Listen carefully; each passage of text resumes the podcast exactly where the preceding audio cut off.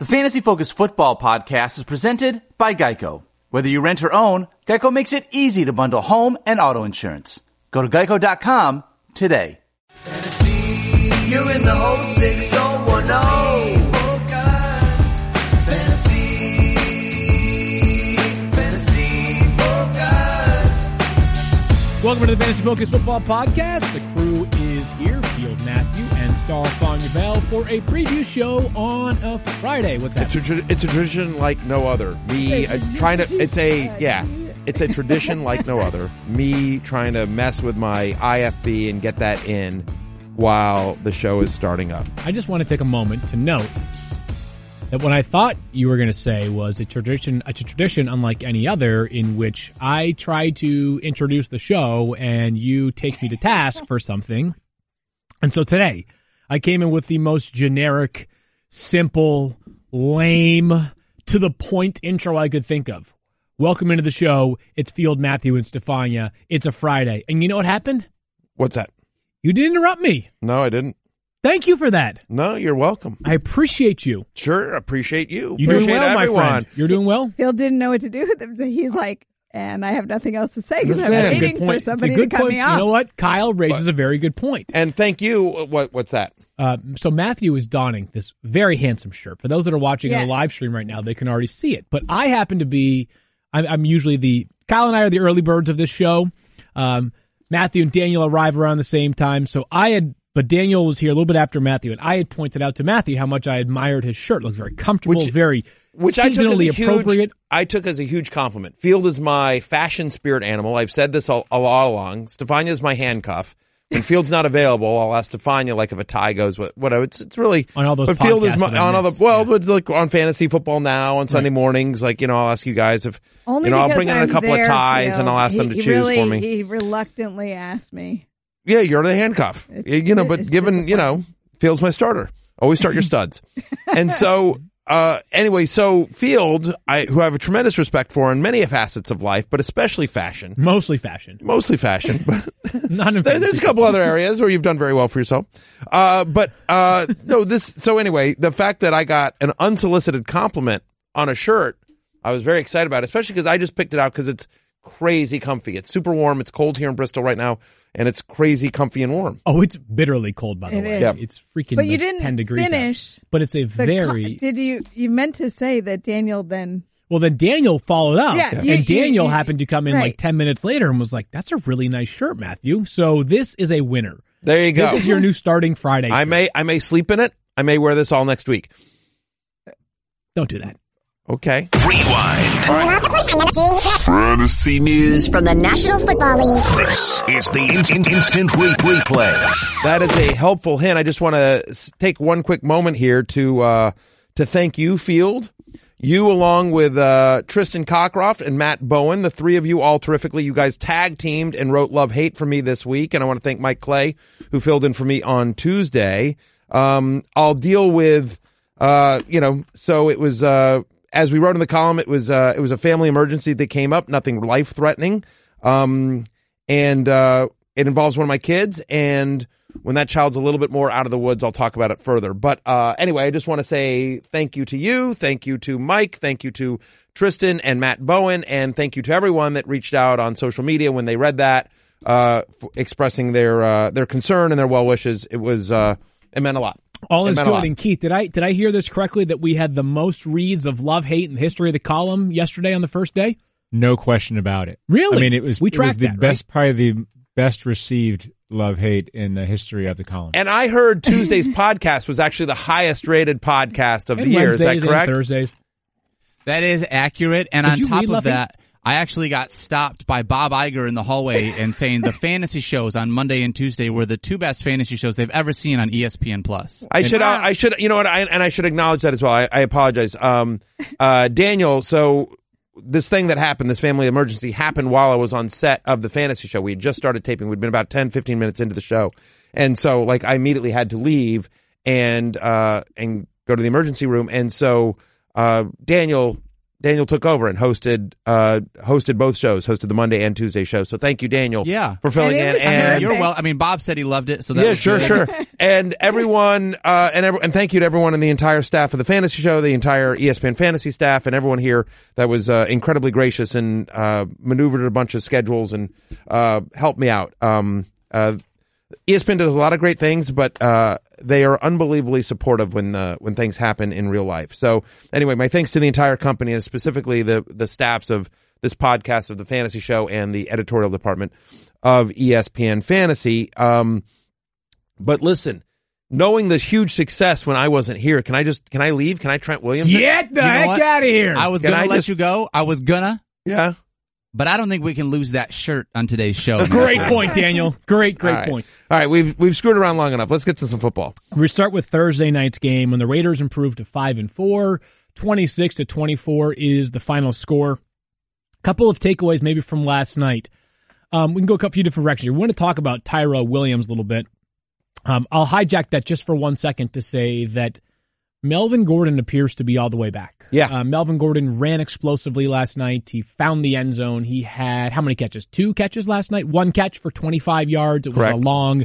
Uh, he sort of It was Um, the eyeball toe tap as down- much- yeah. If you watched him, you're like, oh, I remember that guy. That's right. what- That's what you saw. You look at- Breaking tackles, spin moves. I mean, it really Hundred looked like percent. Looked explosive. Yeah. Looked tough to tackle. Looked looked like Melvin Gordon, Right. 2018. Looked like the guy we remembered. Yes, so good news there. And if you have been, I think most people who drafted him were able to play the long game because of the fact that they got him at such a discounted price. For sure. He was a reasonable bench piece. You feel good about that going forward, including Stefania Bell. But but I think I think the the concern here and concern is maybe not the right word, but so in a game in which you know, listen, the Chargers were competitive, obviously, and they just lost, you know, last second there. Um, Melvin Gordon got 23 touches. Austin Ekeler got eight.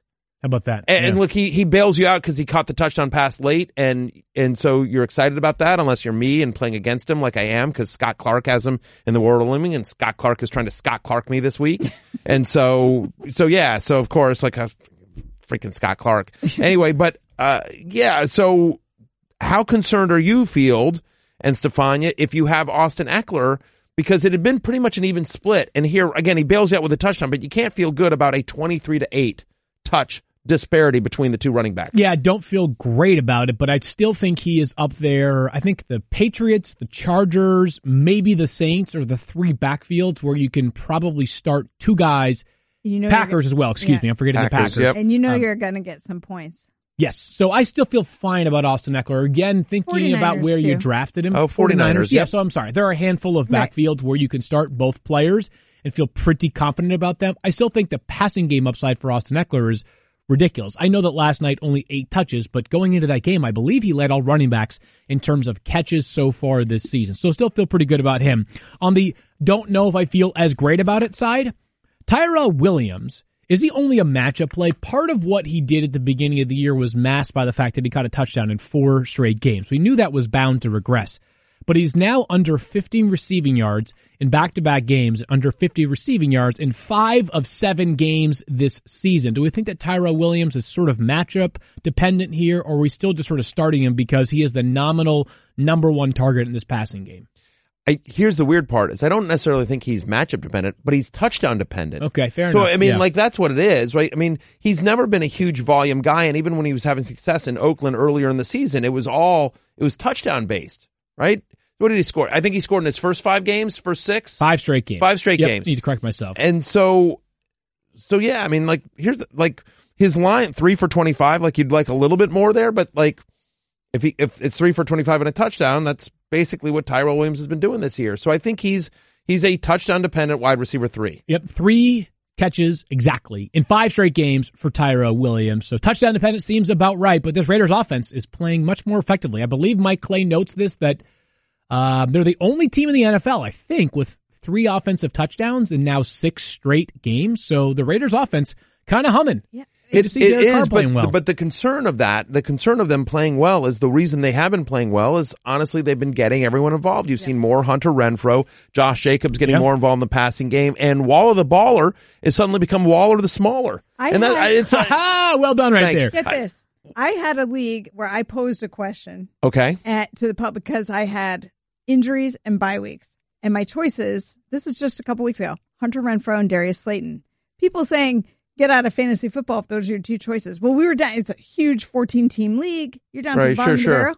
These two, I'm getting a note from Daniel that says big girl voice because I'm not loud. And I, then they yell at me because I'm not loud enough into the microphone. Got it. Understood. Uh, Thank you for taking us behind the. vo- in my big girl voice. yeah, yeah, yeah. Um, Hunter Renfrow and Darius Slayton both turning out to put up points. They are. You know, not look, they're not your starters, No. but if you're desperate for a flex play, Hunter Renfrow is now seeing involvement that I don't think is going away. if you are in deeper leagues, look, I like Hunter Renfrow. I think he's a nice little player here. Darius Slayton, I think, is Uh, a little, you know, listen, Hey, opportunity there with Sterling Sterling Shepard out. Yeah, yeah, yeah. So I, I'm with you, Stefania. I think a deeper league ple- PPR option potentially going forward. But Darren Waller's actually concerning me. First six games, here's a guy that averaged 17.5 fantasy points per game.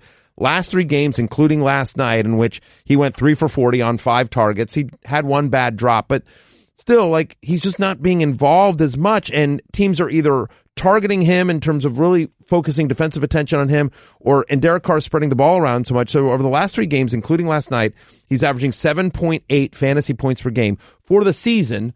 7.8 fantasy points per game is tight end 17, just ahead of TJ Hockenson. Yeah, not great. So just want to point that out, Daniel, real quickly. TJ Hockenson, tight end 18 on the season.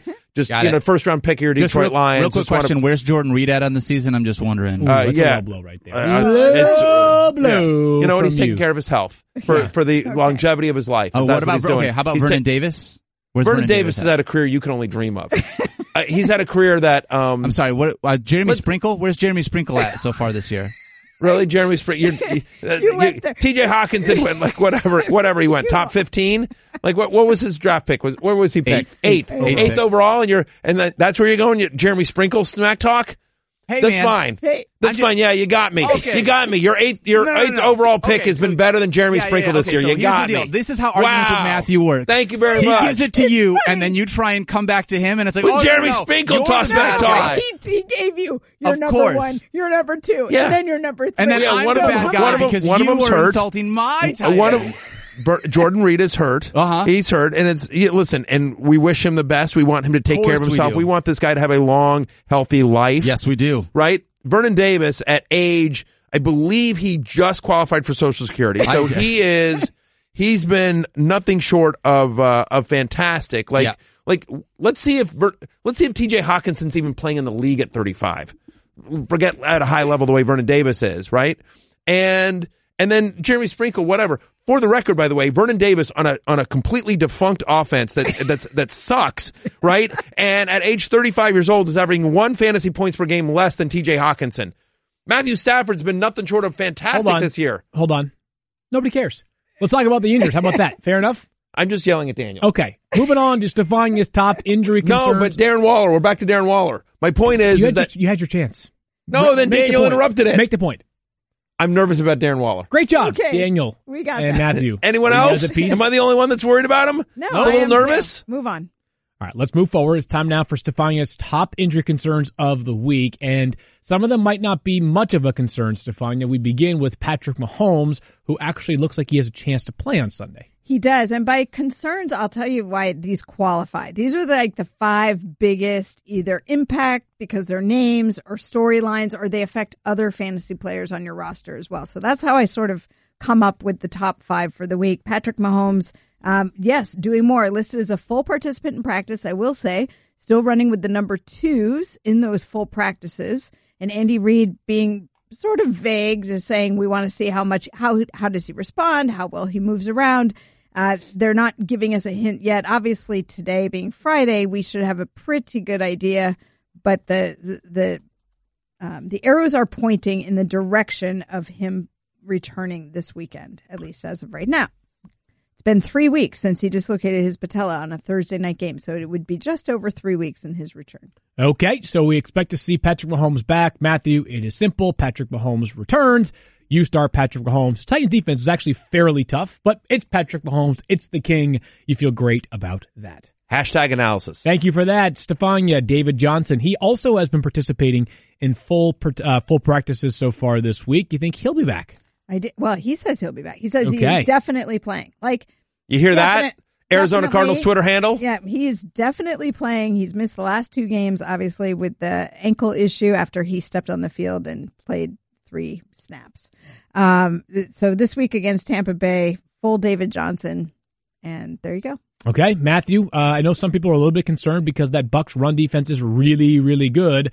But you and I are actually fairly bullish on David Johnson this week. I think both of us feel as though, yes, it's going to be hard to run the football against them, but yes, David Johnson is one of the best pass catching running backs in football. weeks one through six. So don't Yep. count the week seven game in which he left at, you know, you remember that week seven game where he was only going to play in an emergency and uh, Cliff. Kingsbury No, I don't- I decided don't that uh, a zero zero tie in the first quarter was an emergency, and so David Johnson played and, and then left early, and then Chase Edmonds started, and then the Twitter account trolled all of us. I don't- I don't remember So anyway, so doesn't ring a bell. forget that game. Yeah. Forget that game. So weeks one through six, David Johnson ran twenty average twenty seven routes run per game. Uh, and so right now, among qualified running backs, Le'Veon Bell leads the NFL among running backs in 27 routes run per game. So he would be tied for, eh, you know, those first six weeks when he was healthy, he was a guy that was running a bunch of routes. You think about the Arizona Cardinals offense and what they found in Kenyan Drake. My expectation here is, is that you see Drake do some of the running. They'll, they'll switch off the running, but David Johnson's going to be involved a, a lot as a pass catcher in a great matchup against a secondary that can't guard anyone. If David Johnson's active, you're starting David Johnson. The follow up to that, because a lot of people are asking, is what do I do with Kenyan Drake? Chase Edmonds obviously still. what do I do with. Kenyan Drake? Okay, so what do you do? Are you? I'm willing- asking you. Well, I wouldn't be starting him unless I was absolutely desperate because I think David Johnson's going to assume his role as being the feature back. I don't know how much work is left for Kenyan Drake. I, I will say that I um, projected David Johnson lower at the start of the week because I wanted to see how he did with full practices Okay. and how Arizona sort of played it. Like, were they going to be careful in bringing him back? Was there going to be any sort of a snap count? All the chatter is that he comes back, he's fully back. So to me, that makes Kenyan Drake's value go out the window for me unless I'm absolutely desperate to change pace. See, I'm okay with him as a flex because I, I think there'll be enough work there again. David Johnson will get a, a workload here, but I think this is a high scoring game. I mean, remember it, it you know, the over under I believe is 52 at the moment. Uh, and so I haven't checked the most recent lines. One of the but it's- highest on the it's- It's yeah. one of the highest. on- It's one of the highest on the week. So my expectation is that Kenyan Drake, after how well he played last week, doesn't go away. And then you think about six teams on a bye, and you're just scraping around for anyone with a pulse in some leagues. And Yeah, so scraping. yeah, and so I I think uh, I believe that Kenyan Drake is a viable flex play this week, going up against Tampa Bay and that and that pass defense. Again, Kenyan Drake can be used in the um uh, in the passing game as well. So I there's certainly some risk there with Drake, but I, I think we're going to talk throughout this show field about different guys that are you know sort of borderline flex plays that like you don't love in a normal week, but given how many teams are on a buy this week, that you kind of like if you squint your eyes, you can sort of make a case for it. And I think Kenyan Drake's in that class. Uh, James Conner Stefanius seems like the first player on this list so far that is an actual concern. Yeah, a real concern. Although it, the week started out sort of positive, he was back in practice, and then he didn't practice at all on Thursday, and now it's sort of the tea leaves are sort of pointing to him potentially not playing. This is complicated because, um, in in terms of their running back situation, obviously Jaylen Samuels is the go-to for fantasy purpose. He's the number one, but Trey Edmunds, who ended up leading the team in carries last week, he's banged up with a rib injury, didn't practice either day this week, so he may not be available. Um, Benny Snell still out with a knee injury. They signed uh, one of the uh, re-signed running back Darren Hall to their practice squad. Obviously, they need people on the field to practice this week, but I think it's going to be a workload for Jaylen Samuels, who ended up being big in the passing game for them last time. Yeah, I I would agree with that. I mean, I think Jaylen Samuels is a you know borderline RB one, you know, a top twelve ish kind I've of got play. him ranked, yeah, yeah, yeah. Right, right, number ten for me amongst running back ranks against the Rams this weekend. Thirteen catches last weekend, Matthew. How do you ignore this guy? I, yeah, I don't think you can. I think, um, you know, uh, I haven't adjusted my ranks to uh, to account for James Conner yet, but Yep. Jaylen Samuels will be moving up.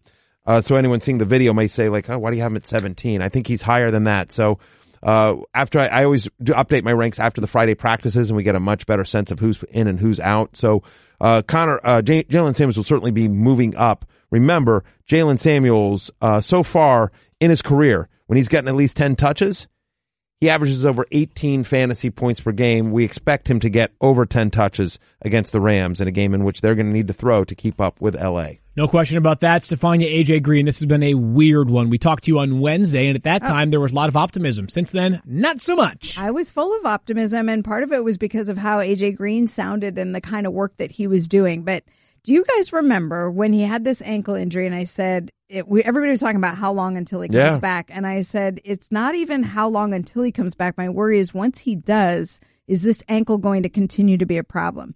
That concern has manifested itself before we even ever got to game participation because as he increased his activity, he ended up having recurring swelling in his ankle. I said all along that I thought there was a joint issue here that had the potential to be problematic for him. And yes, you, you look in the whole big picture in the context of things, what happens to him? He goes to free agency after this year. He's trying to look out for his long term health. But this is not a guy who I believe, and I've seen this out there, that, oh, you know, he's just not willing to play. Not the way he's been working. And if you look at his history, extraordinary work ethic and trying to come back, it's in his interest to get fully healthy. This is not the way he wants it to go. So, uh, definitely having problems still with his ankle. And now he's as much as said he will not be available. His ankle is bothering him too much. Matthew, it's a huge bummer. We'll see if we see AJ Green at all this season, but let's focus on the short term right now. Other Bengals and what impact there is whatsoever. Are kind of back to where we were before, which was Tyler Boyd? Do you feel fine for him as a low end wide receiver too, maybe a flex,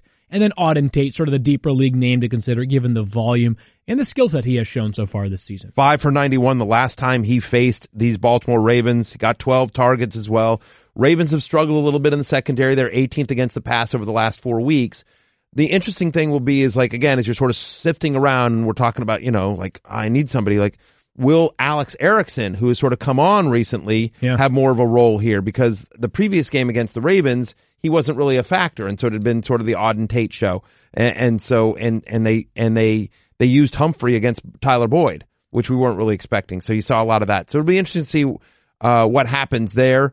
Uh, I prefer Tate to Erickson this week if you're choosing between, you know, non Tyler Boyd wide receivers, but it's all, you know, not ideal. Oh, desperate. It's a I- I- very, very good, desperate. very good secondary, new quarterback. It's the Bengals. I was just going to say, you know. Ryan Finley makes his debut, rookie quarterback against the Ray. That's tough spot Poor to, guy. um, Poor guy. I think it, remember we were saying on Wednesday, how excited are you if you're Ryan Finley and you get AJ Green back?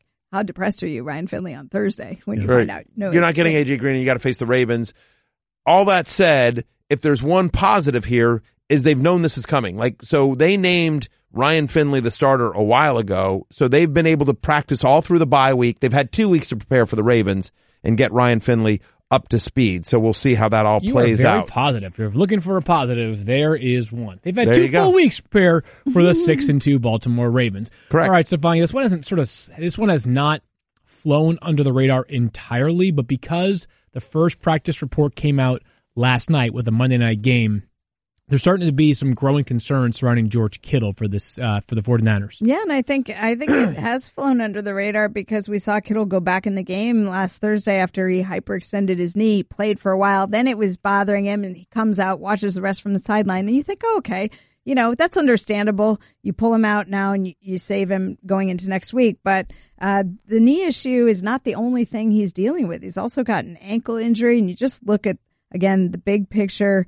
Um, the fact that he's not able to practice, and I would, uh, I would suspect that it's there's a higher chance that Kittle does not play on Monday night than that he plays. He's George Kittle. He's a gamer. He may try and make a case for it last minute, but right now, as of today, I do not expect George Kittle to be there on Monday. Very difficult. Stefani will be there at that game on Monday night. Very difficult to uh, to handle this one from a fantasy perspective because you might have to make a choice early on Sunday. So I guess the question, Matthew, would be if you have George Kittle, is your instinct to find the best available option for Sunday and play that player, or do you ride it out and then at 7 p.m. on Monday night you prepare yourself to either add, let's say, Jacob Hollister or Ross Dwelley from the 49ers, mm-hmm. who's been sort of a fullback for them but has caught some passes but it of will be interesting because Kyle Juszczyk expected back for Monday night, so kind of wonder how that could mix things up for them. I, I think it me. depends on what your options are. Okay. I- you know, so it's hard to sort of give a blanket statement. I, if you have another viable option at tight end, Yeah. You know, if Delanie Walker doesn't play and Jonnu Smith is out there, okay, you know what I mean? S- Somebody like that that has shown some some pulse. Okay, so there you go. So right, so it depends on sort of who's available to you. Like you know, Rhett Ellison, Evan Engram not going to play. So how about Rhett Ellison against the Jets? Right. Um, so it it sort of depends on your level of risk, but I, I believe ultimately uh, that George Kittle is so good and so tough, and that even fifty percent of George Kittle is better than hundred percent of most other players. I think it's probably worth the gamble to pick up Jacob Hollister uh, if you can, and then see what happens on Monday night. I like that. I like that approach. Is like if you can snag because there are six teams on a bye. So um, the reason I mentioned, well, actually that would hurt your chances because you might have to keep players, but uh, you might have to like let's say your quarterback's on Yeah. a bye. You might already be rostering a second quarterback, but if you have that flexible bench spot, maybe make the move right now on someone like Hollister who had two touchdowns last week, and then ride it out with I, Kittle. I think the if he di- does yeah, play I think the difference between a guy like Jacob Hollister and someone that's like a you know a Jonnu Smith, a Rhett Ellison, some of these other guys, then uh, I think that the difference there is not enough for me to to completely take away the opportunity to get Kittle, even if he's less than hundred percent. Yep. Cool. So Good that's stuff that's how I would uh, that's how to approach that. But again, it sort of all depends on your options and where you are in your league and how else how you feel about your team this week versus your opponent and a lot of factors that go into it. More injuries coming up, but uh, now we move over to Lions and Bears. And Matthew Oh. Stafford has been I see what you red. Well done, right there, Stefania. Matthew Stafford's been red hot of late, arguably one of the best quarterbacks in fantasy football over the past three weeks. But now he has a very, very difficult matchup. Yours truly wrote the quarterback section of Love Hate this week, and Matthew Stafford made the hate section. I've got him at 17 this week in my running, my excuse me, my quarterback rankings. And If- and the thoughts and why? Um, it's very personal. As you know, love hate has always been about personal opinion Yeah, and feelings correct. and emotions. So it's Yep. all personal. I hate Yep. Georgia. No, I love Matthew Stafford. I love the Lions too. Um, Sure. But, and I'm credit One all pride. This, all of this goes to uh, Kyle Soppe, the great research from Kyle Soppe each week. But where he has thrived this season is throwing the ball to the perimeter because he has two outstanding targets in Kenny Golladay and also Marvin Jones Jr. He ranks first in points per completion to the perimeter, 1.24. That's also the one area, or one of the areas, where the Bears have basically been eliminators this season. They are second in the NFL in points per opponent perimeter completion at 0.53, second to only the Patriots. And for whatever reason, all NFC North quarterbacks, not just Matthew Stafford, but the great Aaron Rodgers, the sometimes good Kirk Cousins, and other quarterbacks along the way have struggled at Soldier Field Yeah. over the past three seasons. The last time an NFC North quarterback went into Soldier Field and scored more than 20 plus points, he was throwing the football to Calvin Johnson. Yes, it was Matthew Stafford. That was a long time ago. long time ago. Long, long time ago. Since so, the, since the beginning of the 2016 season, only one quarterback has thrown three or more touchdown passes in Chicago. That was Tom Brady in 2018. Yep. Week seven of last year. So, yeah, I, I think it's, and Stafford has traditionally struggled uh, on the road when he's not playing in a dome. And so I'm with you here. I, I think Stafford is somebody that is uh, merely a mid tier QB2 this week. yeah, I feel the same way there on Stafford. A little bit nervous, but conversely, same game, different position. David Montgomery found the end zone twice last week. Before that, really good. Yeah. Daniel is ardent. Don't play David Montgomery. Yeah. Stay away. Against my tough Lions run defense. What does Daniel know? What does Daniel know? That's a good question. It's not about it's not about my tough Lions run defense. Oh, okay. What's it about? It's Don't get about the idea that David Montgomery is maybe he's just not a good running back. How about the fact that they gave the ball to Tarik Cohen at the one yard line rather than big old David Montgomery who they It's drafted hilarious this and year? just great to think about. It's Right. like you've got this 225 pound freight Yeah. train, and instead, let's hand it to the guy Let's who give like to- makes field Right. look, Right, who By the way, field that's the jacked. only time that's happened. By the way, David Montgomery has 11 of the Bears, 12 carries inside the five yard line this Yeah. season. Like, and i listen, I'm not even a David Montgomery fan. Like, he was, he was not a big sleeper for me the way he was for others, uh, going into the season.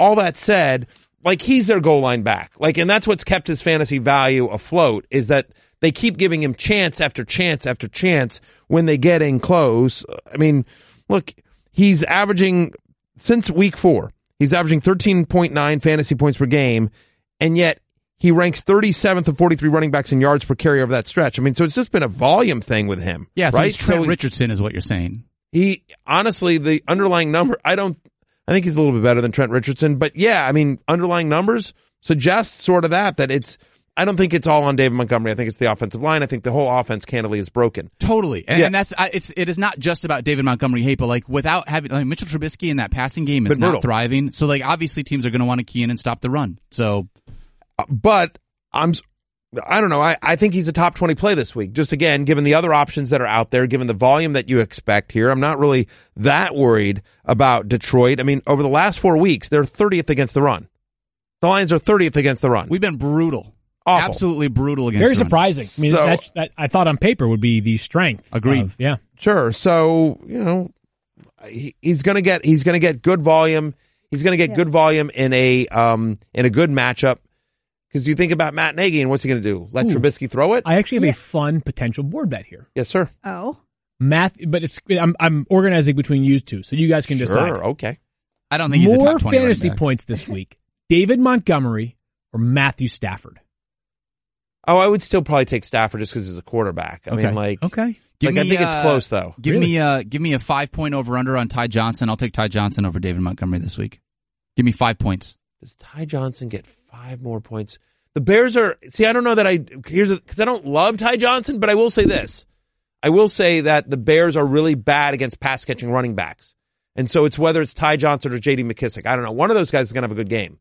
The Bears are brutal against pass catching running backs. So I don't know that we have a I don't know All that we have a board, but I would do right. something specifically to David Montgomery. I say David Montgomery's a top 20 play this week. I probably I probably agree with you. The Lions. What are you doing? is. You can't, You you can't start him. you got- Who are you, Matthew? Eh, where's All the horn fine. blowing? I say David Montgomery is not a top twenty running back this week. Put it on the board. Put it on the board. All right. I felt like go. that. Whoa. Whoa, Keith! Wow, not cool, Keith. Wow, Not cool. Keith, like breaking stuff. You give the guy one song, and suddenly he's just, Yeah. he's Van Well, Halen. listen, the uh, he's got people he's- who are listeners big mad. whose He's kids mad. are singing. yeah, he's he's, he's the Cool trashing the. song, He's like a rock star now. I He's know, he trashing the control room. That had a Back to the Future feel to it there. Yeah, a little know, bit. We just basically called him chicken, and he just Yeah. like, all right, hell with it. Top 20. Yeah, Do you guys Pretty ever much. feel like ticketing websites make getting to the event difficult oh, on purpose? dude, All the time, time. It is always the constantly. It's as if they're It's so big they can get away with not caring about the customer experience at all. oh, it all. With millions of live event tickets and a price match guarantee, SeatGeek provides proves there is a better way. Search sports, live music, comedy, and more. SeatGeek has the tickets you're looking for all in one place. In an industry that tends to stagnate, SeatGeek decided to stand out from the crowd. They built the fastest way to find tickets, so you can stop searching for the perfect seat and start enjoying it. SeatGeek pulls together millions of tickets from all over the web. Then it rates each deal on a scale of 1 to 10. Finally, SeatGeek displays them on an interactive seat map. SeatGeek breaks down the details. Green dots mean good deals, red dots are overpriced, and every purchase is fully guaranteed so you can shop for tickets with confidence. SeatGeek will even give you $10 off your first SeatGeek purchase. All you need to do is use our promo code. Download the SeatGeek app today and use promo code FFF for $10 off on your first purchase. That's promo code FFF for $10 off on your first purchase. Kareem Hunt returns this weekend for the Cleveland Browns. And this is totally observational. I have no intel on this. But I I follow the Browns closely. Um, I follow a lot of the reporters there. I follow the team account. I watch a lot of the press conferences because they're usually pretty interesting. Um, Baker, Odell, etc. I talk to Keith every day. That's they part of your Browns coverage. That's from my Browns coverage. Yeah, Okay, got it. they have been talking like a team that plans to legitimately use Kareem Hunt on Sunday. Like, it's, Oh, yeah. they sound like a team. But then again, coach speak is a very dangerous game to play in the world of fantasy sports. So, under what circumstances, Matthew, would you feel comfortable actually having Kareem Hunt in your lineup? So there's a couple. If I played in a Kareem Hunt only league, like he's like the number one draft pick, right? I had him. I had him three on my big board, but Fair, sure. understood, understood. But yeah. So I don't believe there are any circumstances in which I would feel comfortable starting Kareem Hunt. Now, are there circumstances in which I would start Kareem Hunt? Sure, of course there are. Look, Kareem Hunt, and we talked about this show on the uh, on the fantasy show on ESPN Plus yesterday as well. Or I'm, I'm sorry, on today's show. It's it's, it's today's show. We um we Days are last night. fleeting. Who cares? Uh, it's it's been a weird week. It's been a weird week here.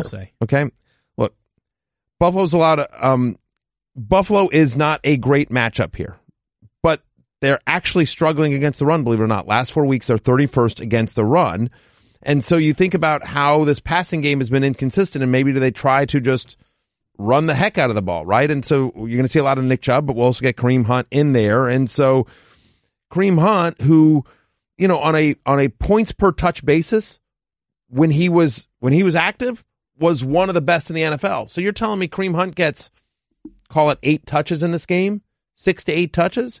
Could that be a viable flex play in a week where six teams are on a bye? It could be. It could be because there's a chance that he scores. Uh, he's an insanely talented player. We know that. But there's obvious risk because we don't know what the role is. He hasn't played since November 19th of 2018. And it's not a good team. It's not a good offense.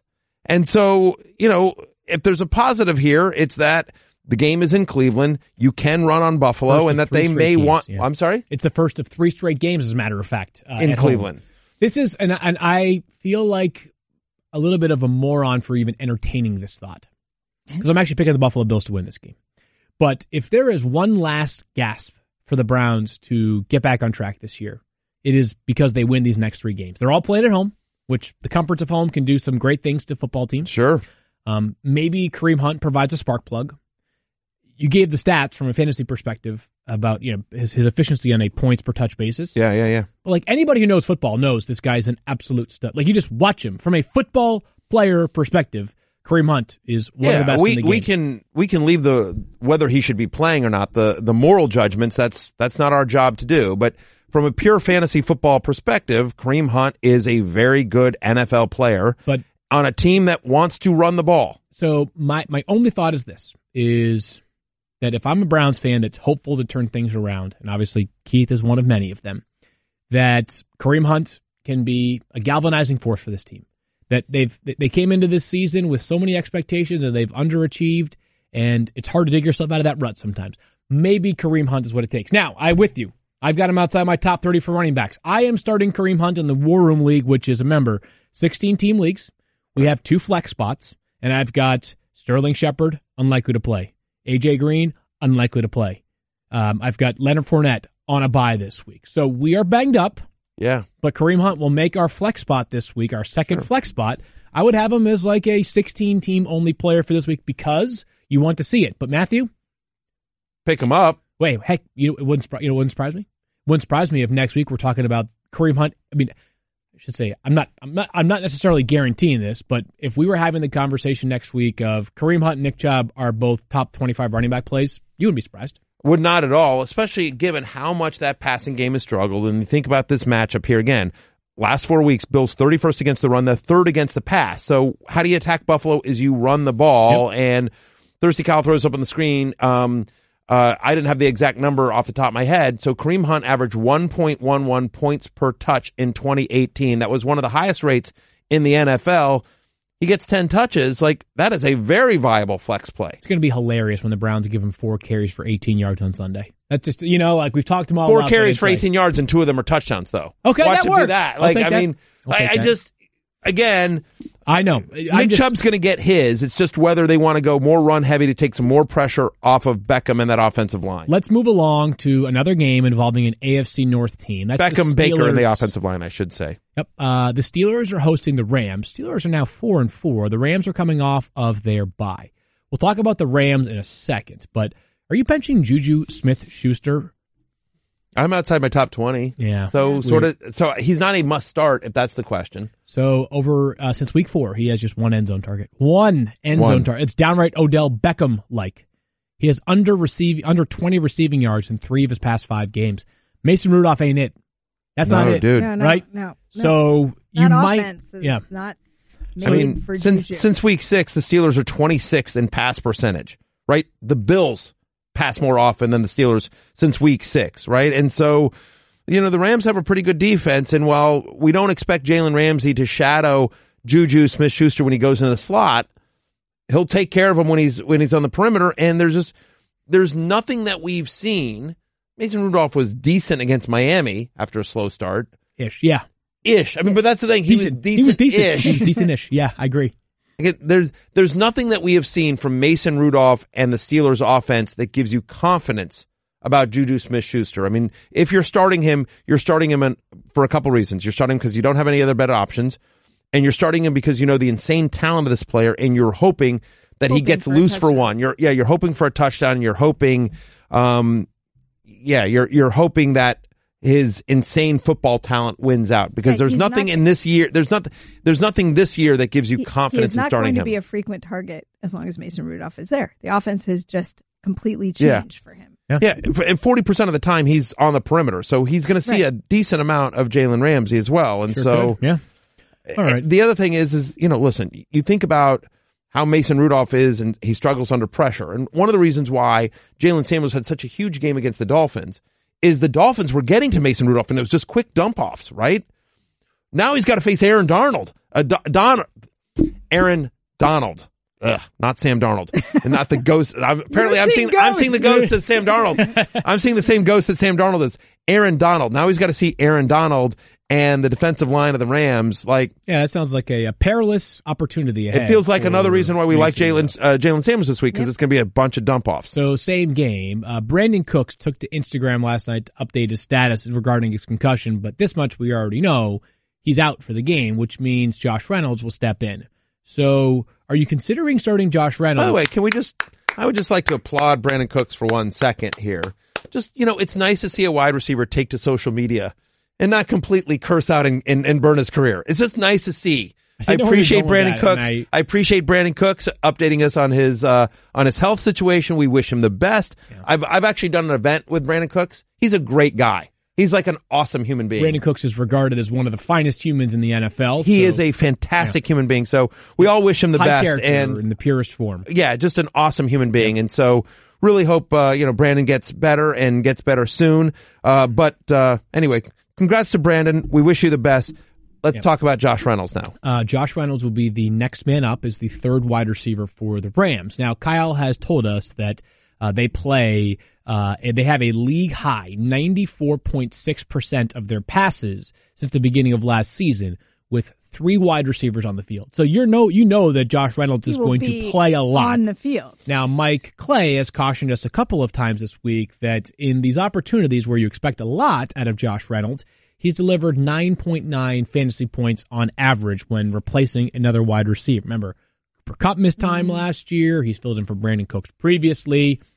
I think this is a player that is perfectly slotted as like a borderline flex play in a deeper league because he's Jekyll and Hyde. It's He's wide, he's a wide receiver four.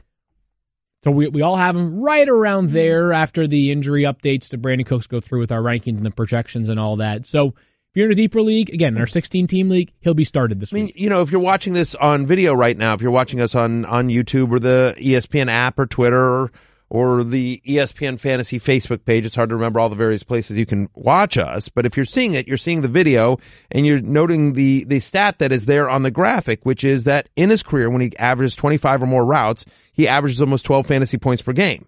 Right? Last week, 11, it, it's 11.9 and that last, last week that would have been wide receiver 30 Right. just by the way, borderline wide receiver four. And that's about what we're looking at here with Josh Reynolds. And so sort of just depends on kind of your options here. So, we don't think he's a must add or a must start, but if you're desperate, you could do worse than Josh Reynolds. Now, conversely, you might be dropping, not dropping, but benching his quarterback, Jared Goff, who we know the home road splits. It's apparent. It's been that way since the start of last season.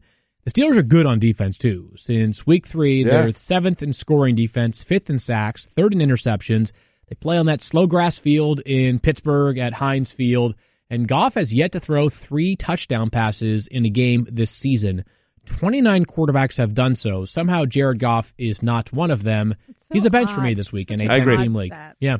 I, I completely agree. I, I, you know, look, he's been bad on the road. The Steelers, the, the struggles that Pittsburgh has had has been offensive, not, not defensive. Right. Like, you know, Yep. the secondary is playing very, very well and they get pressure after the quarterback. And so I'm with you. It leads perfectly into sort of a modified version of Field and Stream this week because there are six teams on a bye. You've got somebody like Jared Goff in a bad spot matchup wise. There are other quarterbacks that are in a bad spot matchup wise, which leads us to our week 10 streaming and, options. And you're without Carson Wentz. you're without Deshaun Watson. one. You're without Tom Yeah. Brady. Right. Yeah. Those would be So- ones on a buy. I know, but I just wanted to name them. I just it. wanted to prove to everyone that I knew what teams were on a buy. Gotcha. Yeah. Sometimes this you is win. so- yeah, that's right. I just sometimes I want to show off my knowledge. I just want to like I wanted to be like that's right. That's right. I did it off the top of my head. So let's Like That was, that. that was only three. walk through some options here. Well, Um, well, you've also got you've also got the jag you've also got the Jaguars on a buy. You've got you know the just looked at your paper. Redskins. You looked. You looked at the you looked You at the couldn't do it off the top of your head.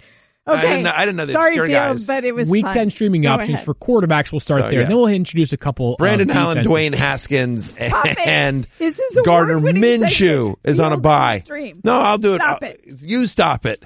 You stop with your So- big girl voice. All of these streaming options are available in more than 50% of leagues. I'm just going to rip through some of these names. Let me let me give you a proper setup here because I just uh, You were it is under. time now. If you need a quarterback for America's favorite segment, Field and Stream, starring Ta-da! Field Yates. All right. Field, let's give us some it rip. quarterbacks to stream in week number ten. Quarterbacks available in more than 50% of leagues. And this is not in a particular order. It's just names to consider.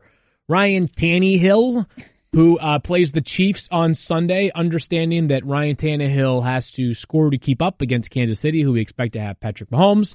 He's one of three players right now that has a three game streak of 19 plus fantasy points each of the past three games. So there were players on a buy that obviously did not hit that, that threshold, etc. cetera, but Tannehill has been red hot, uh, or I'd say for fantasy purposes, hot uh, since taking over for Marcus Mariota. Ask a question. I'm just curious. Quick football question. Yeah. In all seriousness, and I, I open this up to the crew.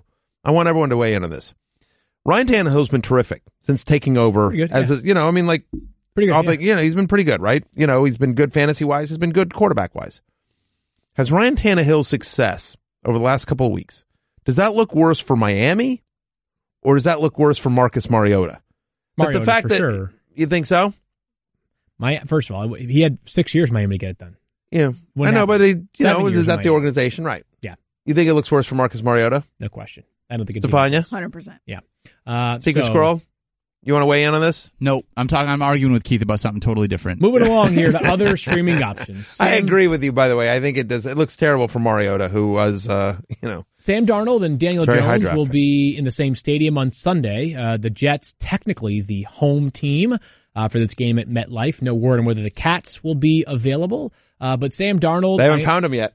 uh, they haven't found those cats. They haven't yet. found the black cat not yet. Yeah, found there that was black an cat. update. But in any event, Sam. Darnold has not played great in good spots recently. However, there have been seven times that a quarterback has scored over 20 points against the Giants this season. Um, Daniel Jones, over the past two weeks, or excuse me, the last two weeks, quarterbacks against the Jets have totaled 47.7 fantasy points, 567 pass yards, and six passing touchdowns. And I will mention that in the two good spots this year for Daniel Jones, the Bucs and the Lions, he's crushed it. In the other spots, he has not played so well. There seems to be a bit of a trend there. Last one is Jimmy Garoppolo, who was quarterback two last week. I've heard of him. And the Seahawks right now are very generous to opposing quarterbacks, as we saw with Jameis this past Sunday. As for some streaming defensive options, believe it or not, the Jets, who face the Giants, have scored 10 plus points in five straight games. I would not have expected that, but that has been the case for the Jets. The Giants play the Jets, and the Jets are an absolute disaster. Remember, the Giants in a good spot in week four against the Redskins were the number one scoring defense. So there's been some precedent of them taking advantage of a really, really good matchup. Meanwhile, the Browns, we talked about them earlier on from an offensive standpoint. They have the third highest pressure rate, and Josh Allen owns the lowest passer rating when pressured so far this season. Those are all names to consider if you're looking to fill in for the Patriots, who have been outstanding, obviously, as a fill in defense this year, or a starting defense this year, the Jaguars, and some of the other teams on a bye that have been close to fantasy relevant for defensive purposes. Now we go back to Stefania, and here are the injuries, Stefania, that aren't necessarily less significant, but a, sort of a quicker blurb on them because we have a little bit more clarity, I would say. Yeah. Uh, so we'll start with Le'Veon Bell, who ended up uh, get, getting his knee looked at this week. Took a big hit in the fourth quarter of last week's game. Adam Gase said he was pretty banged up, pretty sore, and he didn't practice on Wednesday, but he did make it back on Thursday. Limited practice. Gase has said that he expects that he will play this weekend, so it looks like Le'Veon Bell will go. Obviously, all of these, the caveat is Do, do we trust is the wrong word, but you study this stuff much more closely than I do, Stefania, because we know there are certain coaches that are super very clear Yeah. with the media, and there are other coaches that a little more cagey. Yeah, no, where would you where would you put Adam Gase on the you know the super honest to a little more cagey s- kind scale? of middle of the road. And I think that, you know, it's all too in the context and the presentation. I think he was just saying, yeah, he expects it. He, he called him sore. I think once they got the word there was nothing structurally wrong with his knee, Right. it then shifts everybody's feelings like, okay. So it's about pain management, everything like that. yeah. Maybe a slightly reduced role. I, I feel, w- I think they feel pretty optimistic. I would say very quickly that if you were trying to handcuff Le'Veon Bell, I've seen some people picking up Ty Montgomery. My expectation is at this point it would be Bilal Powell, who the last couple weeks has been the second guy in. So just if you were looking to uh, handcuff him, that'd be the guy. Moving on to Adam Thielen the Vikings. Remember, he missed week eight, and uh, then he aggravated the hamstring injury that kept him out week eight early in last week's game. Uh, this really looked like exactly the kind of thing you the Vikings did not want to see. Remember last year with Dalvin Cook? I keep going back to that because that was when you have a hamstring injury that becomes chronic. That's what it looks like. And you have to think after that experience with Thielen stepping in and not being able to go, that they're going to be really conservative now with him. So not practicing. I don't expect him to play this week. Keep this in mind. They have a bye in week 12. Yeah. And so I, it, this might not be the only week you don't see Adam Thielen. If you're thinking about it, it might be this week and next week as well. Uh, and then they have a buy in week 12. So you'd be without him for three more weeks. Uh, moving down to Dallas, Amari Cooper with his knee banged up, and uh, th- there was some real concern about what was going on. Now, not not as much. So looking like Amari Cooper will be back. Um, Sterling Shepard, we already alluded to his situation with the concussion issue. Obviously, last week we got news on Sunday in our show that he was not going to play Monday night after he had actually complete, uh, cleared the concussion protocol. Just a reminder that these things can go sideways when you're dealing with this kind of injury. You can be feeling well, and then all of a sudden you're not. Uh, again, they have said now, just to be clear, they are not talking about injured reserve as a possibility for him. They're really just starting trying to work day to day through his health issues and get him back through the concussion protocol. So I wouldn't make any assumptions that he's gone for good, um, but certainly um, I think even though he was out doing some stretching with the team this week, I think the expectation is uh, that he will not be there. Evan Engram, same team, midfoot injury. These are the ones that are really problematic because Yep. they can start off looking like not such a bad thing. Now, I've seen a few things written, and let me just clarify. Midfoot injury, he, reportedly, Evan Engram had what they called a low grade midfoot sprain. And then I saw some places that it was written, well, thank goodness it's not a Lisfranc injury. It is. if you have an injury in the midfoot, Oy. you have a sprain in the midfoot, it is a Lisfranc injury, but there is a wide range of severity. If it's considered stable, then it's not a surgical situation. You let them rest, you rehab, and you hope that they can come back um, without anything significant. But that range of return, guys, is two to eight weeks. So when you're talking about what's going to happen with Evan Engram, it's not going to play this week, but there's no way to put a lockdown on his time. And then lastly, Delanie Walker still out likely again, unless something changes drastically today. He hasn't practiced yet this week. Obviously, Jonnu Smith has stepped in. This is his surgically repaired ankle that's been a problem for him. So they're they're definitely not going to push it. So uh, obviously you're going to need to make other plans if you have Evan Engram. The tight end position just gets super, super It's- thin in an already thin spot. And again, Brutal. six teams on a bye. No Zach Ertz, no Dallas Goedert, for example, no Darren Fells, for example, Whew, no Jeremy Sprinkle, also not playing this weekend. We're going to come back and talk about the Colts and the Dolphins game. But before we get to that, a quick word from our friends at the Fantasy Show. All righty. You're in the 06010. Focus. Fantasy. Fantasy focus. Uh, the Colts host the all of a sudden frisky Dolphins on Sunday, and for Indianapolis, quarterback Jacoby Brissett has practiced on a limited basis so far this week. No clarity as of yet as to whether he will return to the lineup or whether it will be Brian Hoyer under center. That being said, what we're about to say about Zach Pascal after we talk about DeVante Parker is not merely dependent upon Jacoby Brissett playing. Brian Hoyer is absolutely a capable fill-in quarterback. But let's begin with Parker because after Preston Williams. If ever there was a week for a backup to start, it's when you're at home against the Dolphins. Yes, but um, we- let's begin with the Dolphins. No more Preston Williams this season after tearing his ACL and landing on IR. The team does have Albert Wilson and Jakeem Grant and some other guys that have made some contributions during their tenure there. Actually, both paid pretty reasonable money. Mike Gasecki, Mike Gasecki, Mike Gesicki, Gesicki. Gesicki. Ah, I'm having trouble with last names today. Mike- Mike, Gesicki, uh, the tight end out of Penn State, who um, had a nice game. He did five for 95 last week, but we do believe that uh, the player who I think going forward is the primary target of their passing game is DeVante Parker, Sure. Who scored in four of five games. It only took how many I was, years? gonna, I was just going to say Rare the, the, year five the always breakout. year Like- the year five breakout. Yeah, it was like the year. I was going to say, is it five or It's six? five for DeVante Parker. five. So it's not that We've Parker. Uh, we expect the touchdown to continue in droves. It's just that the targets should be there. Uh, Preston Williams was up like eight plus targets per game. So Parker cracks. Uh, are he's, he's a flex play now. He has sort of worked his way into wide receiver pl- uh, three or flex consideration, depending on your league size and what your other options are. He has actually shown really well, and this Colts defense is solid and tough and and and definitely exceeds expectations regularly, but not this is not the, you know, the Patriots or the 49er secondary that DeVante Parker and Ryan Fitzmagic are going to be thrown against on Sunday.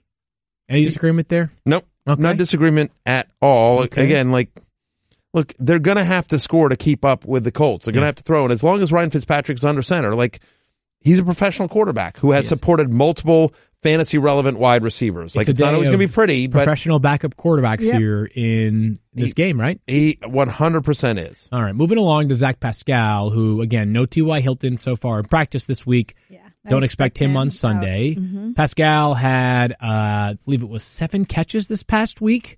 He has been charged with just one drop in his career, so he's reliable. No Parris Campbell on Sunday for them. 12 catches on 14 targets over the last three games, four touchdowns in the four career games where he's gotten three or more targets. We expect him to get three or more targets here. Yep. Five for 76, I should say, earlier in week nine. So he's become the guy, sort of, in that Indianapolis passing game. Another flex consideration in a super deep league. I know that I just saw you pick up Chester Rogers in the war room.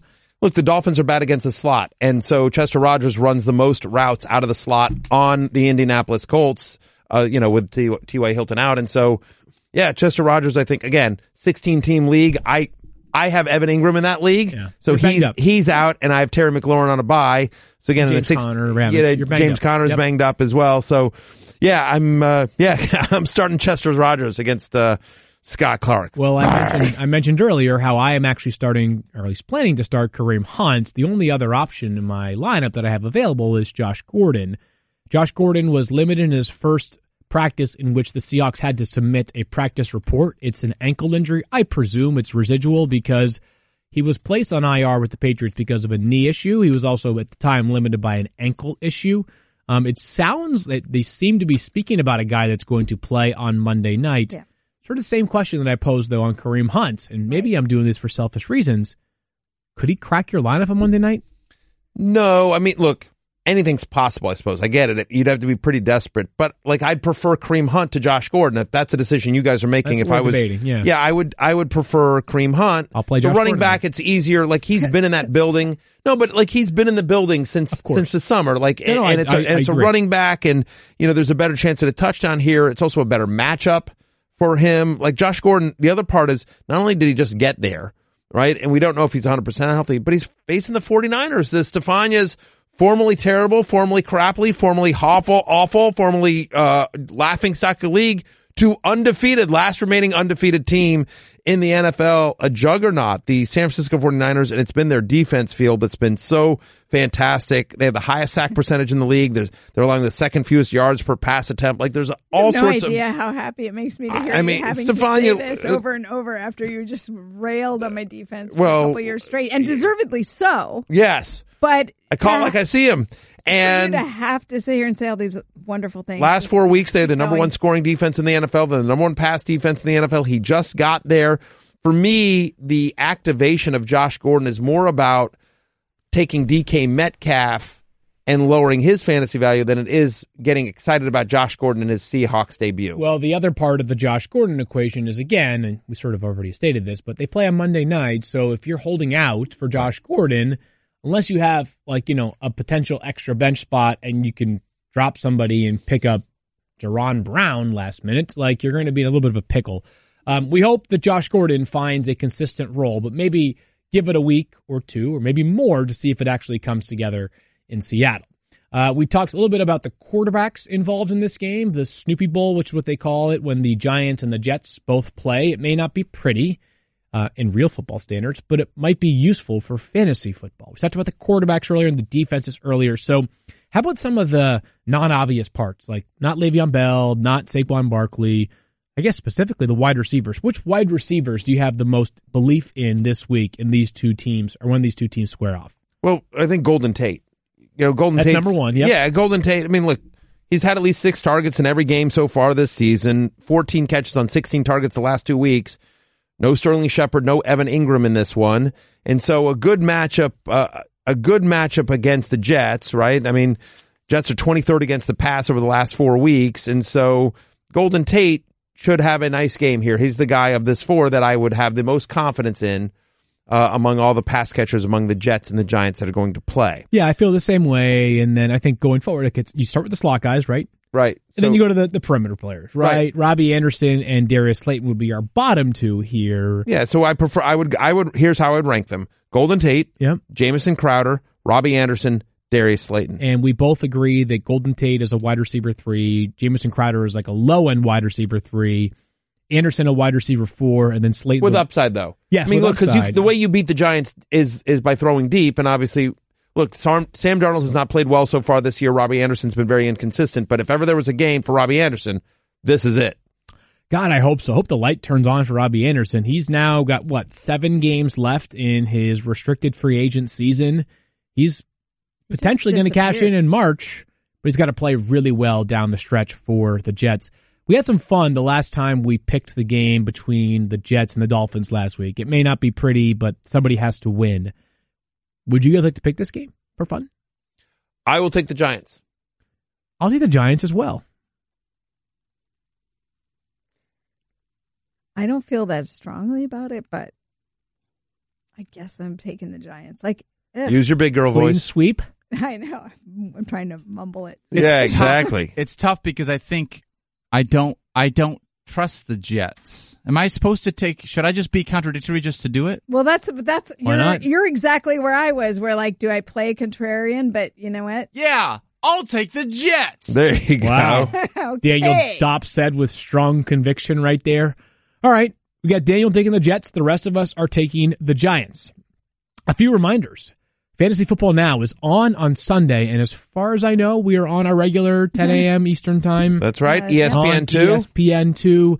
Uh, we'll be there with all the latest information. Certainly, a lot of question marks going into Sunday. Yeah. By the way- a lot of questions. By the way, speaking to the um speak. By the way, we didn't even mention this just as long as we're on this game, but the Fantasy Life app. You know the alerts absolutely crushed. Just Right. got one. I got one 24 minutes ago while we were where we were doing guess. this show. Adam Gase says it looks good for Le'Veon Bell and Chris Herndon to play on Sunday. That is a tweet from Brian Costello. That's that's good. That, so Le- that reinforces what we said about Le'Veon Bell. Chris Herndon is a guy we've been watching for two weeks. Remember, we thought he might be active and then not playing. Like that's that's where we were a week ago. So we knew he was making some progress coming off the hamstring injury. But this, hey, there's help for somebody who's thin at tight end. If you, if he maybe yeah. was dropped in your league, there's Yep. There you a, go. I'm a little A little on nervous. little nervous on Chris Herndon, although again, desperate times call for desperate measures. Yeah, Six we teams on a desperate bye, times, other yeah. injuries. If someone already snagged someone like Jonnu Smith, for example. But really looking forward to Chris Herndon, who is one of my favorite keeper tight ends in fantasy football. There's a lot of talent to be tapped into. It's just a matter Yep. of whether he gets healthy and the Jets decide they want to run a functional offense. As we mentioned, fantasy football now. The fantasy show is on ESPN Plus right now. It is indeed. Go check out the Love Hate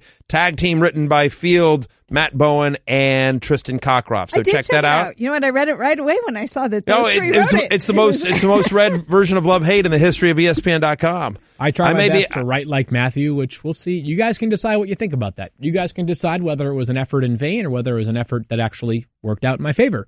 Um, anything else? Stefania's got some stuff over the weekend. As always, follow her on Instagram, Stefania B87 or Stefania underscore ESPN on Twitter. And if you're out there at Monday Night Football, say hi. Say hello to Stefania. Oh, that's right. Monday Night Boondoggling Stefania is, is Boondoggling. boondoggling her way She all the way. Never return Right. back to Bristol. Um, Look, if they win, I just I'm going to be more insufferable than I already was. I don't believe that's possible. We know the word, by the way. Everybody knows that Matthew is at Matthew Berry TMR on all forms of social media except for the Fantasy Life app. But I had a question.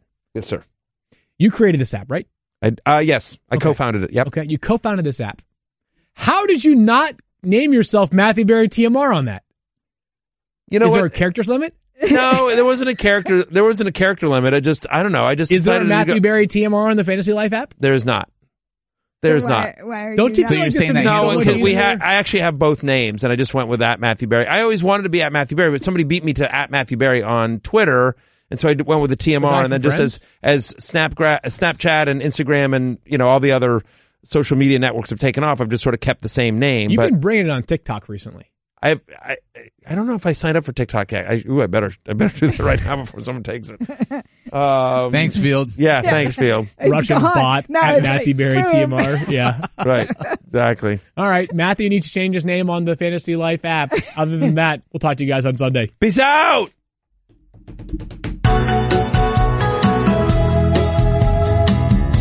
He's a fantasy guru in a boat on an island.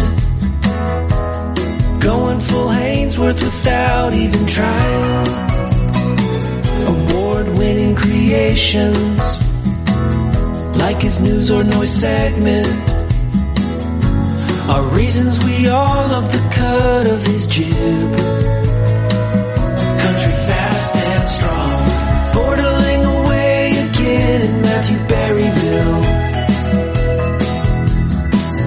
Searching for a field shoe in a pile of junk. When you lose a bet, you have one year to pay. He's the king of football fantasy. He's Matthew Berry. He's Matthew Berry. Geico presents Left Brain versus Right Brain. I've decided it's a sensible decision to switch to Geico. Okay, I feel you. We could save ourselves hundreds of dollars a year on car insurance. Oh, and then airbrush a Pegasus on the side of our hatchback. No, we will not airbrush a Pegasus on the side of our hatchback. We will reinvest that savings in a high yield investment like a mutual fund.